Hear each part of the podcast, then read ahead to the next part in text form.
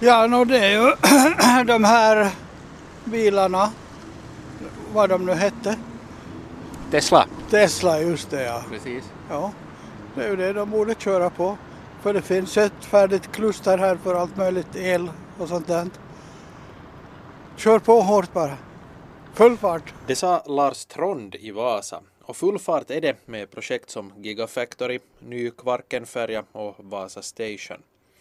Men allt det här kostar och Vasas ekonomi har redan i några år gått knackigt. Det har lett till att bland annat ett par skolor har dragits in. Förstås många nedskärningar så är det svårt att säga. Man vill ju inte att någonting ska försvinna och man förstår ju att någonting måste det skäras ner på. Det säger Julia Finskas, men det är ju inte heller så att det bara har skurits ner. Vasa har minsann investerat också, något som har debatterats rätt mycket och som fortfarande är aktuellt. Så här säger Kajsa Vitamäki. Vart de sätter pengar skulle kunna ändra lite.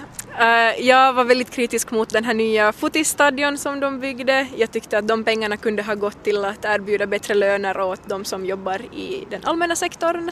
Kanske ge bättre löner åt, åt sjukskötare och så vidare. Men uh, tydligen inte. Och här kommer vi galant in på en av kommunens huvuduppgifter, nämligen vården. Under nästa valperiod överflyttas primärvården på landskapen, men i Vasa har vårdfrågan varit av lite annan natur. Sjukhuset. Sjukhus är det viktigaste.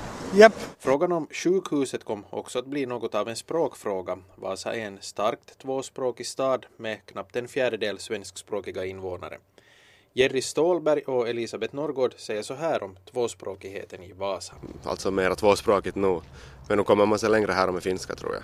Det är väl nog bara att man är öppen för språket och att, att, att det ska liksom att man ska använda båda språken och alla ska lära sig båda språken och att det är viktigt redan från skolåldern att, vi som, att, alla, att barnen ska förstå att nu bor vi på ett sådant ställe där, där vi behöver båda språken så det är som redan därifrån att alla liksom vet det. Till exempel språkbadsundervisning eller något sånt då? Ja, absolut. Från dagisålder redan så, så ska jag vara båda språken. Lars Trond har precis flyttat tillbaka till Vasa efter många år på annan ort. Så här säger han om läget för svenskan i Vasa. Det har blivit mycket, mycket sämre. Japp. Om jag tolkar dig här nu så att, att du, du tycker att svenskan börjar vara mera på undantag i Vasa då eller? Helt riktigt. Går du in i en affär kommer det folk som talar svenska sinsemellan och sådär och säger vad de ska ha och sådär. Så fort de går till kassan eller någonstans så talar de finska. Och frågar om man dem varför de talar finska. Så säger de, ja men vi är ju i Vasa nu, säger de. Julia Finskas har en något mer positiv syn på svenskan i Vasa. Fortsätt jobb, jobba hårt bara för svenskan, att det inte försvagas.